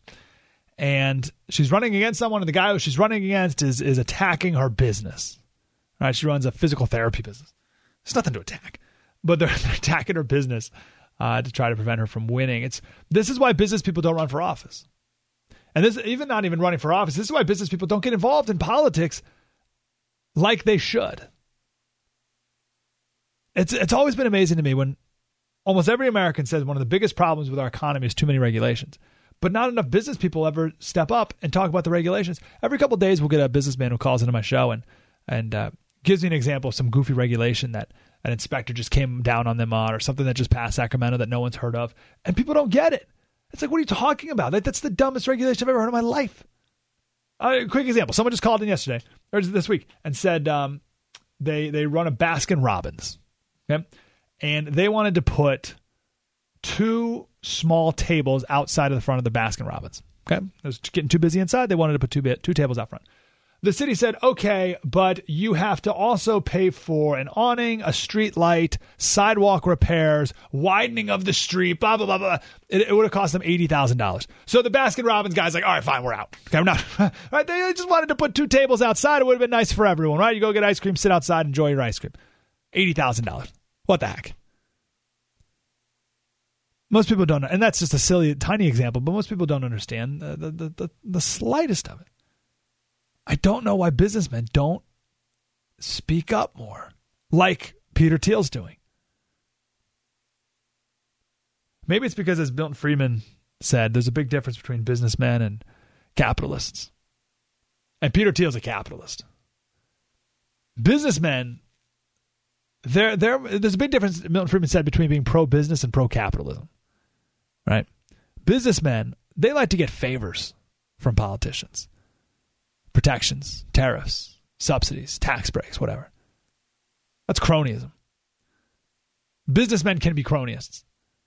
Very few people are capitalists. And that's why I have so much respect for like the Koch brothers. The Koch brothers will have their conventions with the country's richest and most successful businessmen. And they get up there in front of all these businessmen who definitely have different arrangements with the government uh, to get different favors here, contracts here, whatever. And the Koch brothers get up and say, guys, you got to stop. You got to stop with the cronyism. Stop getting in bed with government. Stop lobbying. Stop bribing. Stop getting favors. It looks like you win on the short term. It feels like you win on the short term. But in the not so long run, government's going to get so big. They may help you now, but they will crush you tomorrow. Stop empowering government. But anyway, the point is business people don't get involved. That's a shame because they need to. Look at the CEO of Mozilla. Right back in 2008, he gave $1,000 to support traditional marriage in California. It's called Prop 8. And when people found out about it, what was it, like a year or two ago? Six years after the fact, he got fired from his job. Like, what? So, so just because he supported traditional marriage, like, what in the world? The goal is to create a chilling effect on any business people to get involved in anything ever. And we have so many business people who are scared to. So, this is the context of Peter Thiel. And this is why I love hearing from him so much. Because he doesn't care. He's so rich. He's so influential. He's so important to Silicon Valley. He doesn't care. He's untouchable. He can get up and say, listen, everyone, we got to elect this guy. And here are all the reasons why. And he makes a compelling case. He makes more of a compelling case than Donald Trump does. And we know we need more people, business people like him to do that. And I, I guess this goes back to another frustration I had of Trump is that he didn't even pull the businessman card as as much as I would have liked. Right? He didn't give the insight that he could have during this whole campaign. I, I don't understand why. He, so the be, one of the best things he did in his campaign, no doubt, and I love it because we predicted this a year ago, um, and and media people still didn't pick up on it. Uh, was the Washington D.C. hotel, where he tricked the media into going to his new hotel, and then he said, "Oh, hey, by the way, everyone, look at this new hotel I built, under budget, ahead of schedule." And then he went back to his hotel like a week or so ago, and the media's like, oh, Trump's taking a break from the campaign to go to his brand new hotel under budget and ahead of schedule. And it's like, no, you fools. He just played you. That is his campaign. That's his campaign to get you there and talk about his new hotel, which is under budget and ahead of schedule. He has many different things like that that he's done in his career, including the uh, skating rink in Central Park and some others. He needed to do more of that. He needed to talk more about how government gets in the way of his business and other businesses and really highlight that for the American people because most people are employ- employees and just don't get it. We just don't because we've never been in that scenario. That, but we need more employers. And I think deep down Trump gets it and would do a good job for employers if he wins. We'll see. Just a couple days. Mike Slater Show, the Blaze Radio Network. Spread the word. You're listening to Mike Slater on the Blaze Radio Network.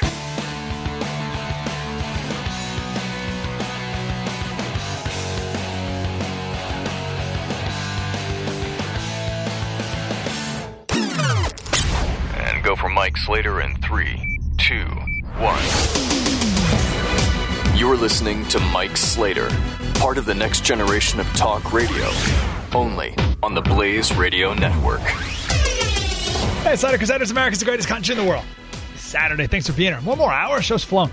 So, I want to talk about something here that is not specifically election related, although it, it, it is. It, it's very illustrative of a much larger point to many other big topics. H.L. Mencken was a uh, writer, pundit in the early 1900s, and he said the whole aim of politics is to keep the populace alarmed and hence clamorous to be led to safety by menacing it with an endless series of hobgoblins, all of them imaginary. So the whole point of politics is to scare people. Just you, they, they, that's the easiest way to lead someone is with fear. Politicians believe. So they got to scare you all the time, all with a series of hobgoblins, all of them imaginary. So in California, we have this crazy proposition system. We have an assembly and a state senate that work all year long. Every year, they're paid over $100,000. And still, every election, we have dozens of propositions that the people vote on. And it's a really annoying process. And this year, there's 37 propositions. So literally, they, they mail out a voter guide for these. It's like a phone book. They had to mail out three different books to every registered voter. I think every vote. I think everyone. I think everyone in voter age or every registered voter. I think everyone. There's like these three phone books explaining what all the propositions are. It's a huge mess. So one of the propositions, Prop 65 and 67, is about banning plastic bags. Is this even a thing anywhere else across the country? Like, is this is it just a thing because we're so goofy here in California and we're next to the ocean that like it's like a thing? So for years, the cities have been banning little cities, little towns have been banning plastic bags at grocery stores. And it's like what? So now there's a statewide ballot proposition to ban the plastic bag. It's so stupid. So on my show the other day, I mentioned how dumb this is, and I didn't even talk a lot about it, but mentioned it. It's a huge waste of time and money and energy. It's so dumb. So someone called in and said, "Oh, Slater, but what about the Great Pacific Garbage Patch that's in the ocean? It's a huge." Huge island of garbage, twice the size of Texas, you see, and it's 100 feet deep. And it's because of all these these plastic bags. Don't you want to do something about it? And I said, No, I don't. Oh, but you must want to do something. Nah, no. It's funny. This is uh, there's this desire that progressives uh, put out there that that we we always have to do something mostly to make themselves feel important. And then we follow along because we all want to be part of something. Man, we always want to do something. This is how Obamacare was pitched, right? The number one argument from the left in 2009 was, but we have to do something. Right? So a conservative would say, well, this is a really bad idea. Yeah, but we have to do something. Well, we can't have this part of it. That's going to be a disaster. Well, no, no, we have to do something. And still today, this is why the Democrats keep saying that Republicans don't have a plan with Obamacare. Of course, we have plans for health care. Of course, we have plans. But they have to keep saying there's no plan, there's no plan, there's no plan, there's no plan, so that they can continue to cling to the talking point of, well, we have to do something, meaning Obamacare. It's amazing. No one ever asked if we should do the right thing. It just had to be something. Anyway, didn't mean to get off topic. Point is, there is no great garbage patch twice the size of Texas floating in the middle of the Pacific Ocean. Have you have you heard of this before? Have you heard of this great Pacific garbage patch before? It's an imaginary hobgoblin meant to scare you to convince you to behave accordingly. Does not exist. At least it's not nearly what you've imagined in your mind. It's made up, it's a story. It's all meant to make you feel like we have to do something. Like ban plastic bags for no reason, other than just to feel good about yourself in a super smug way. So here's the story about the Great Pacific Garbage Patch. It all started back in 1997. Charles Moore was competing in a, uh, a two week race in his catamaran. And he finished the race and he was sailing back from Honolulu to Santa Barbara. And he wrote about his thousand mile journey through an endless field of plastic. Three tons of it. He guessed. And he's like, gosh, there's so much plastic out there. It's, it's, I don't know, it's got to be the size of Texas. And that's all it took. This one guy, such a guy, writing about it, and it became known as the Great Pacific Garbage Patch. And then people said, "Well, it's it's, it's over twice the size of Texas." Here's the San Francisco Chronicle: a massive, eternal, swirling vortex of noxious garbage, the size of a continent, and the shape of death itself. Just floating out there in the middle of the Pacific Ocean, mocking life, humanity, God.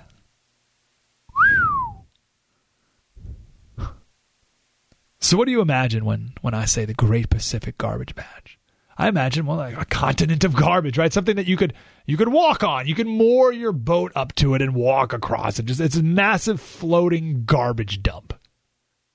And, naturally, every marine animal you can imagine is, is stuck in it, choking, dying, poisoned, all the rest. Right? All right, a couple things. It doesn't exist.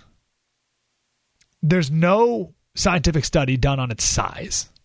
But but more important, it's not a patch of garbage. It's not a it's not a floating landfill, which is what they make you think. There's an area in the ocean where the currents swirl, right? Three different currents come together and create this big swirl. And in that current, there are tiny particles of plastic, tiny pieces of plastic floating around and there's like a piece, a little tiny piece of like a particle, like a BB, like a little piece of plastic over there, and then oh look over there, another tiny piece of plastic, and there's another piece, and yeah, every once in a while you may get like a bigger piece of plastic, or like a fishing net from some Japanese fishing boat or something like that, or a buoy from uh, from China or something. It's like oh okay, there's a piece of, but like that's all throughout the ocean, but it's supposed to just pieces of tiny, tiny, tiny pieces of plastic. So the whole thing got so out of control that Charles Moore, the guy who started the whole thing, wrote a memoir in 19, uh, 2011 and this is what he wrote. He said, Let it be said straight up that what we came upon was not a mountain of trash, an island of trash, a raft of trash, or a swirling vortex of trash. These are all media concocted embellishments of the truth. It would come to be known as the Great Pacific Garbage Patch, a term that's had great utility, but again suggests something other than what's out there. It was and is a thin plastic soup a soup lightly seasoned with plastic flakes. I was not a latter day Columbus discovering a plastic continent. Whoops. Got an article here from from Slate. All right, super far left website. Headline There is no island of trash in the Pacific. But the cause of clean oceans needed a good story. Our warming planet could use another one. Isn't that great? Meaning, uh, we lied about the trash of in the ocean, but hey, listen, it you know spread the word about clean oceans, so it was good. We should make up another story about global warming. The ends justify the means. That's what that is. They write, It was as if the planet had swallowed up the greasy excess of consumer culture and then left a pool of vomit in the middle of the ocean. It was this false appraisal, this projection of collective guilt as a trash island that brought the problem of marine debris back into the public eye. It gave us all a way to comprehend, or at least hallucinate, what was otherwise a widespread microscopic devastation. Please, I'll end here. Please don't hallucinate over things that aren't real. Just, just don't. I love it when people say, you know, um, people call in a lot to my show. They say, I'm, I'm a conservative, but I'm also an environmentalist. I also want to take care of the planet. It's like, yeah, I do too. We all do. But don't be so ridden with guilt. You're not really hurting it that much. So, like, relax. Just relax. You're fine. The great garbage patch, the hole in the ozone layer a few decades back, that was all fake imagery. Recycling is all based on entirely false premises. It's all done to make you feel guilty for being alive. It's all done to make you feel guilty for being prosperous, to make you feel guilty for living in America, for making you making you feel guilty for living in a capitalist system. That's what it is. Now listen, of course we want to be good stewards of the planet. It's a biblical principle. Of course we will, and we are. I just want you to be free of your guilt. You're fine.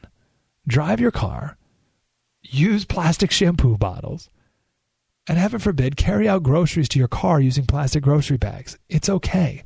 There is no pile of trash in the middle of the Pacific Ocean. If you Google Great Pacific Garbage Patch, you'll be a bunch of images of of uh, debris and garbage in the ocean. But look at those pictures carefully you'll see land nearby. Well, it's not the middle of the ocean. There's dirty water. I mean, one, one of the, the pictures that's most used to describe the Great Pacific Garbage Patch is uh, a picture of Japan after the tsunami in 2011. So there's like all this debris in the middle, and they make it look like that's in the middle of the ocean. No, that's after a tsunami in Japan. Or they'll show you pictures of dirty waterways in India and stuff like that. Yeah, that's a huge problem. That's a huge problem. Go fix that. But banning plastic bags in California isn't going to fix dirty, disgusting water in third world countries. it's a totally different thing. Don't feel guilty. Isn't it funny? There's this thing that people have created in their minds, the Great Pacific Garbage Patch, without ever seeing it. Because there's no pictures of it. Because it doesn't exist. Quite the imaginary hobgoblin, indeed.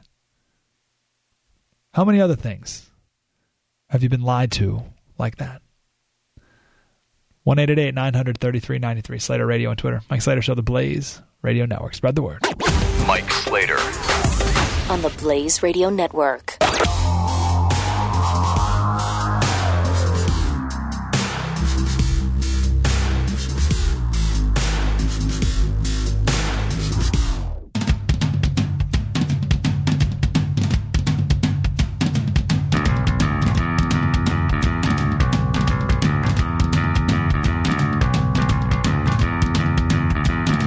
Mike Slater on the Blaze Radio Network. So I know the Great Pacific Garbage Patch, like, who cares, right? Really, it's not part of your life. It's not part of this election.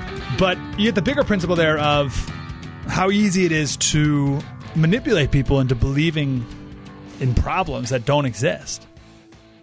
right? I mean, that literally is not even a thing. It's an imaginary hobgoblin, as H.L. Mencken said uh, 100 years ago, referring to what the purpose of politics is. So don't be fooled by that stuff, because imagine, they're, they're, they're everywhere. If if something as concrete as the Great Pacific Garbage Patch literally doesn't exist, and you should, I, when I did this on my local show, people freaked out on me. People freaked out. Could not fathom that what they believed is true and felt so passionate about isn't even a real thing. And there's got to be a ton of other things like that too. Good friend of mine, Joe, here in San Diego, is on the phone. What's going on, Joe? Yeah, uh, matter of fact, you talked about prop, Mikey. Yes, sir. I can hear you. Oh yeah, yeah. Sorry about that. Um, well, you know, just like no on 56 talk about propositions. like you know, we have one here in San Diego with the cigars. We're I'm selling um, cigars to babies, by the way. According to the ads right now. So, Wait, so is so, so is prop? I forgot so, about this. Prop 56. Just so everyone knows, it, it would increase the price of cigarettes by two dollars a pack. But does that affect cigars?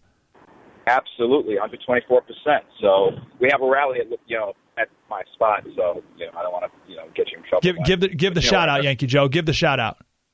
Oh, Liberty Tobacco in San Diego on the um, seven three four one Clairemont Mesa Boulevard and Ethan Allen Shopping Center. We have a rally going on over there. to stop this nonsense in Prop 56 because it's going to literally kill cigar shops where people choose to be, and we're not selling kid uh, kids cigars. And just to let you know, so watch out, Jake. You know, um, we're going to keep Jake away from the shop. But I mean, it's, it's ridiculous, and we're just getting crushed by it. And you know, constantly every three years we get hit up more and more from new propositions. A couple of years ago, we had a proposition. I forget it was seventy something percent that uh, cigars are going to go up, and we constantly take it on the chin. And we actually didn't finish counting the votes till I believe October, but it was months after the fact, and they were trying to manipulate and keep manipulating the votes. So the thing is, government can be late, but you can't be late because you'll go. Hmm. You have some just going to bills to pay. But you know, it's just uh, we're talking about manipulation, man. It's not that hard to manipulate. When you say, I remember people were just saying Mitt Romney's a racist. Was like, and I talked to people back in New York, and including family. I was like, "What Romney's a racist?" I was like, "How's Mitt Romney a racist?" I was like, "Well, he's a racist." Like, what did he do specifically? What did he do racist besides have good hair? You know, I don't know.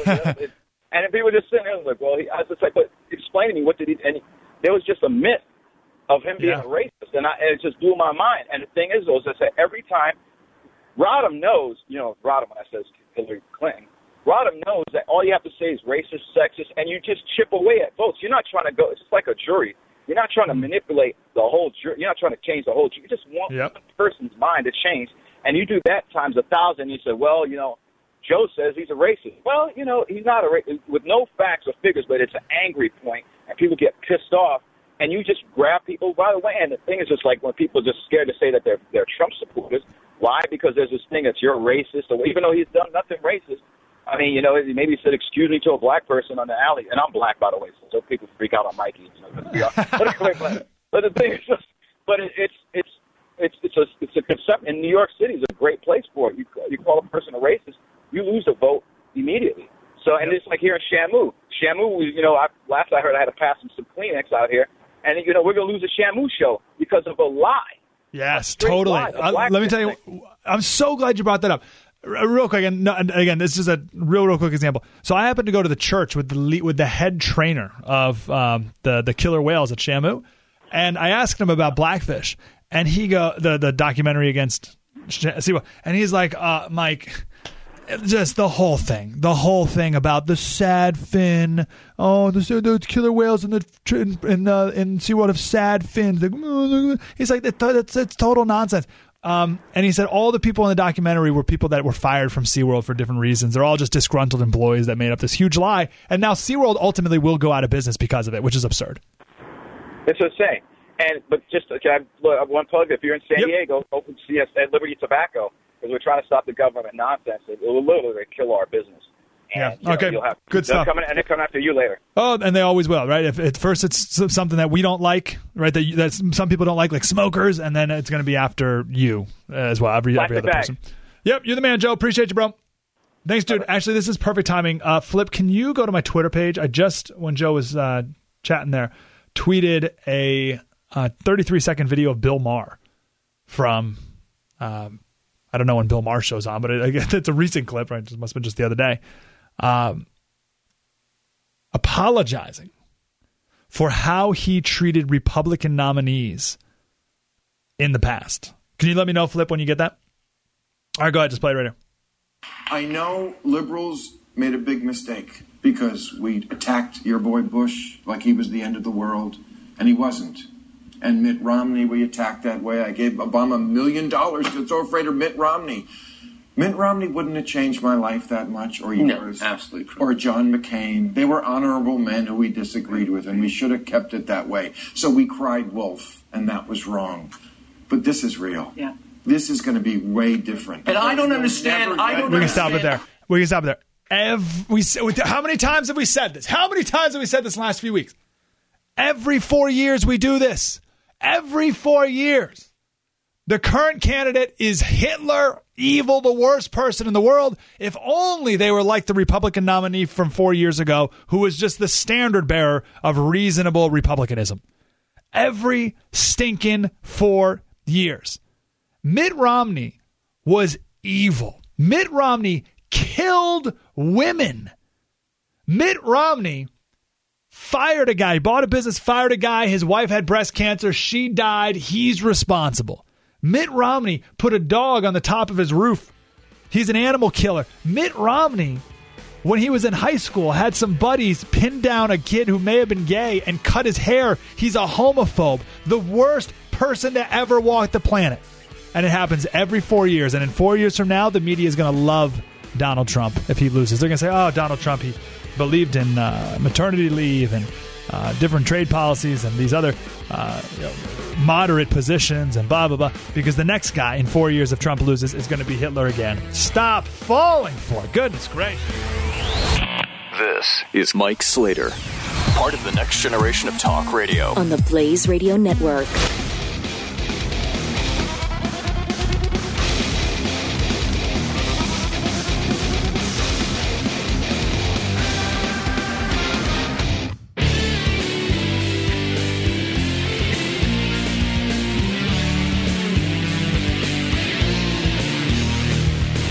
Mike Slater. Slater. Just on Joe's point, not only the racist side, but sexist too. So Ashe Schow asks a, uh, good point here. It's a uh, new book out.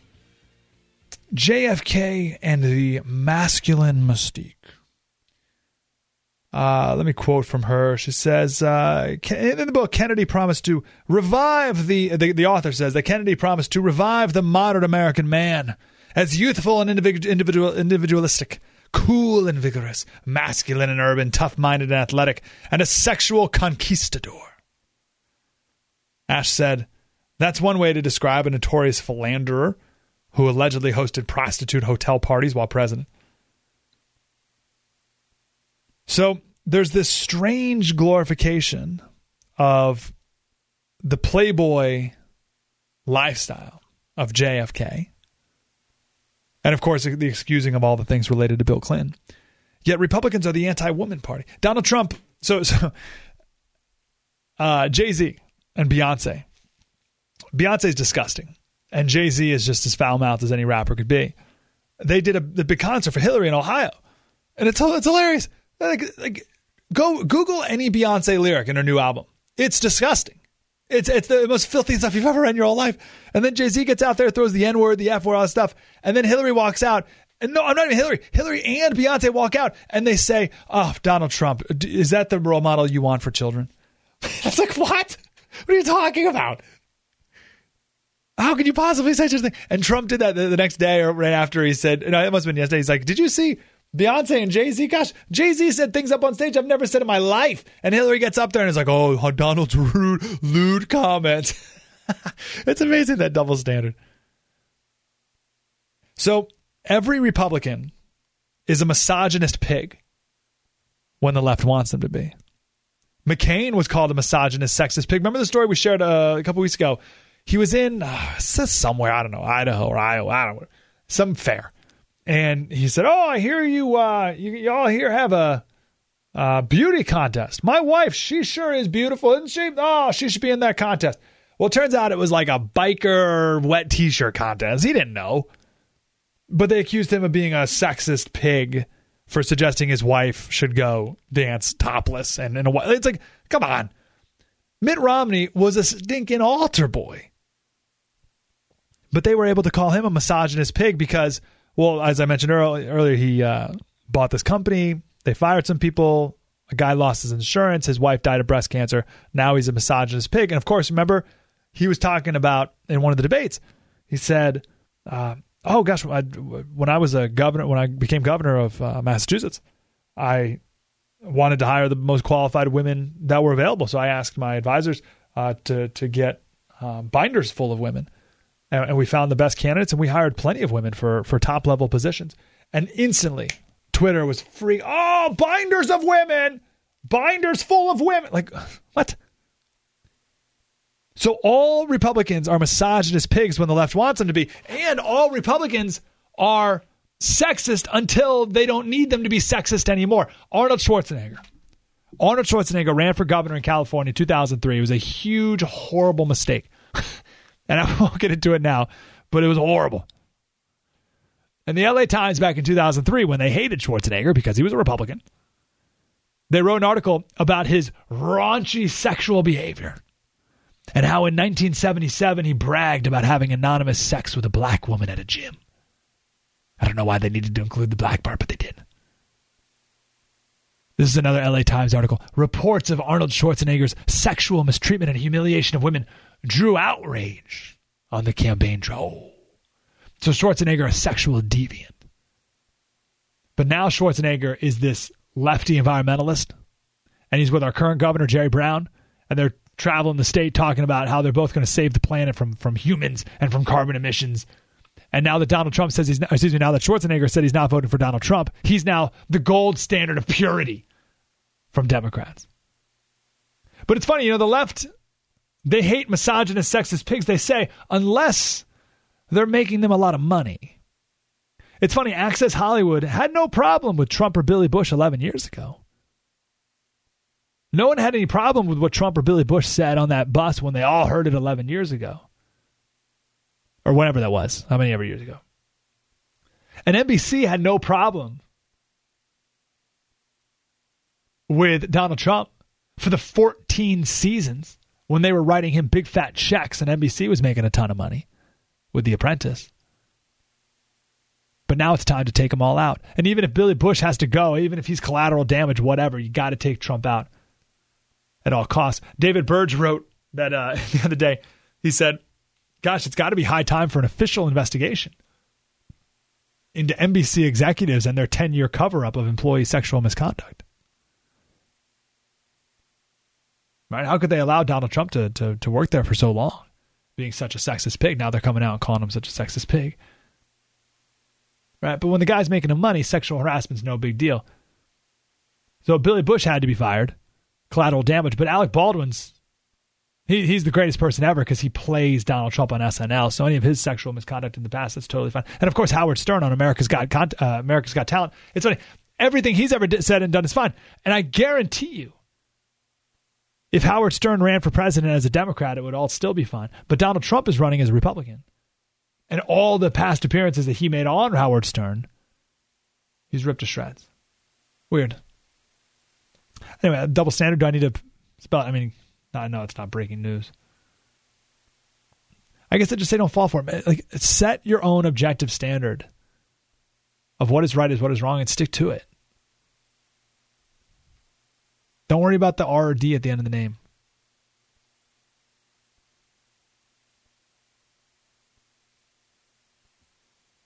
One eight eight eight nine hundred thirty three ninety three. I'm taking an early break here. I got a longer segment I want to do uh, coming up next. One eight eight eight nine hundred thirty three ninety three. We'll wrap up next. Slater Radio on Twitter. Mike Slater Show. The Blaze Radio Network. Spread the word. This is Mike Slater on the Blaze Radio Network.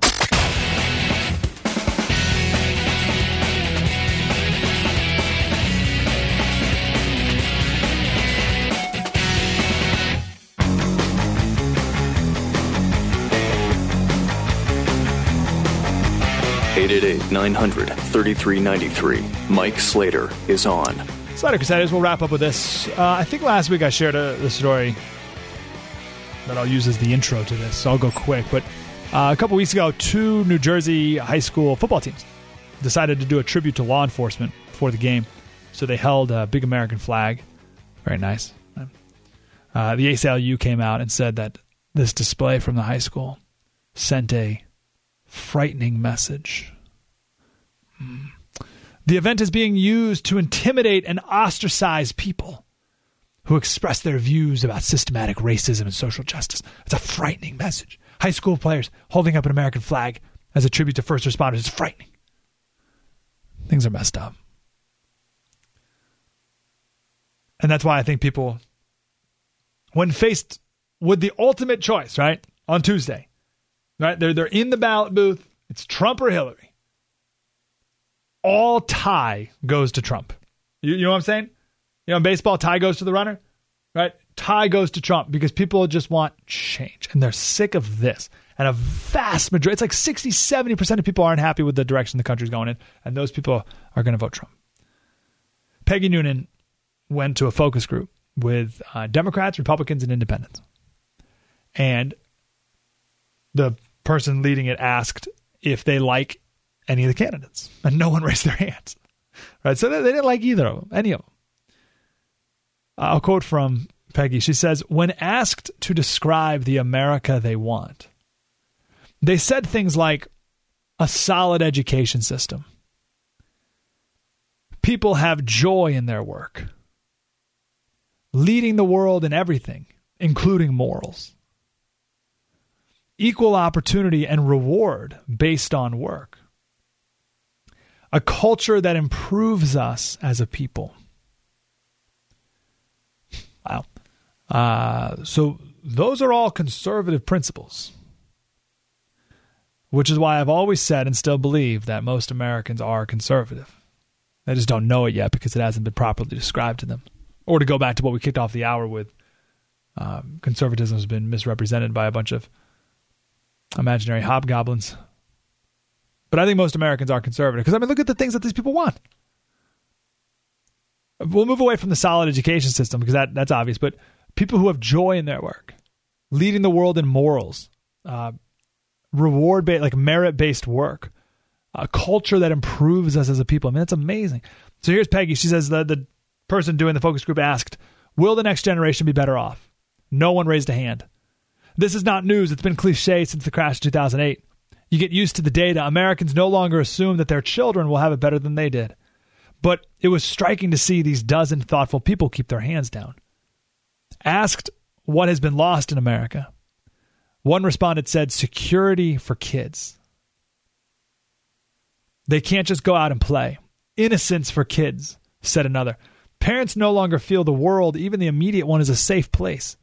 What's missing in America? A freshness, said a middle aged man. He went on to speak of the 1950s Ozzie and Harriet, when things seemed newer somehow. Is America off track? They all nodded.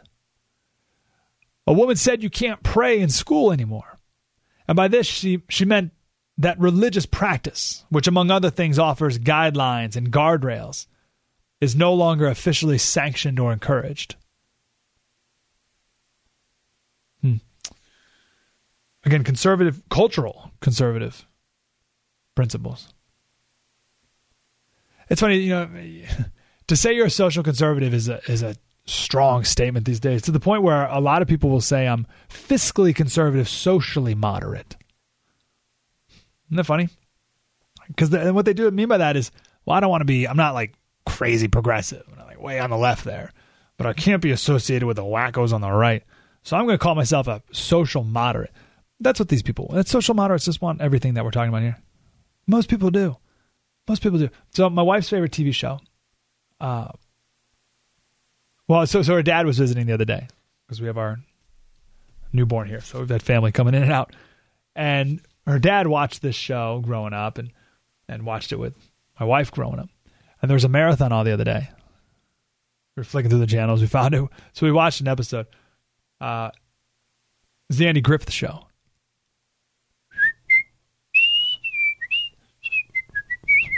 So it was the episode about uh, Barney joining the town choir.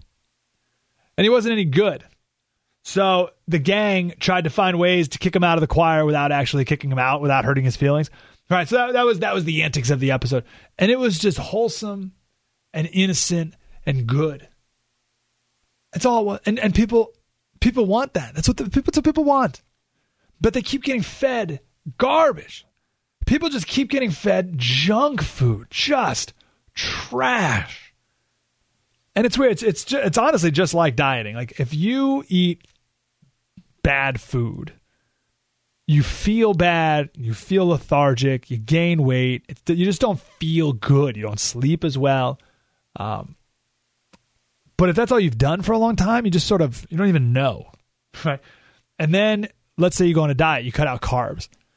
What happens when you cut out carbs? You get headaches. You feel even more lethargic uh, it's like this this cleansing process for about two weeks is really difficult, and then you get through it, and you don't even want to go back. Like you, it's like, oh, like like I, I you snap out of it. Like oh, that's gross. Now I'm not going to eat this processed garbage all the time. That's what our country's been doing culturally for a long time.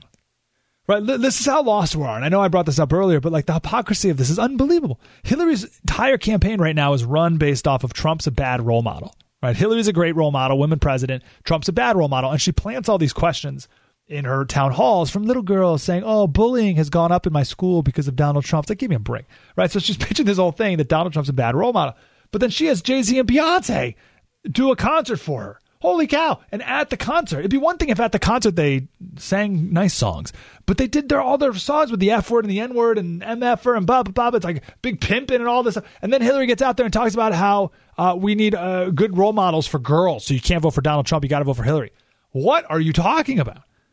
Right? So like people can't even see that hypocrisy because they're so stuck in it. They're just they're just I'm not even gonna say neck deep in mud. We're drowning. We're totally drowning. It's over our mouths, and all we can do is barely breathe out of one nostril. We're so stuck in the squire. And that's what people want so desperately to get out of. And I think people are frustrated because Trump, um, they, they they wanted someone who could who would really lasso them out and Trump's not quite that guy, but at least he represents change. And still, that's why people I think will um, will vote for him at the end of the day. Because no one wants to live in a country where a high school football team holds the American flag before the game and people call it frightening. What the heck? And if nothing else, and this is the theme of the latest Facebook video on our Facebook page, I hope this election makes people stop looking to politicians for anything. stop looking to them for salvation and hope and happiness. You won't find it. Politicians don't set culture, they reflect it. We make culture. And it's possible to change it. it starts in your home. All right, we'll see. Next time we meet, we'll have a new president elect, maybe. Mike Slater Show, The Blaze Radio Network. Spread the word. You're listening to Mike Slater. Part of the next generation of talk radio. On the Blaze Radio Network.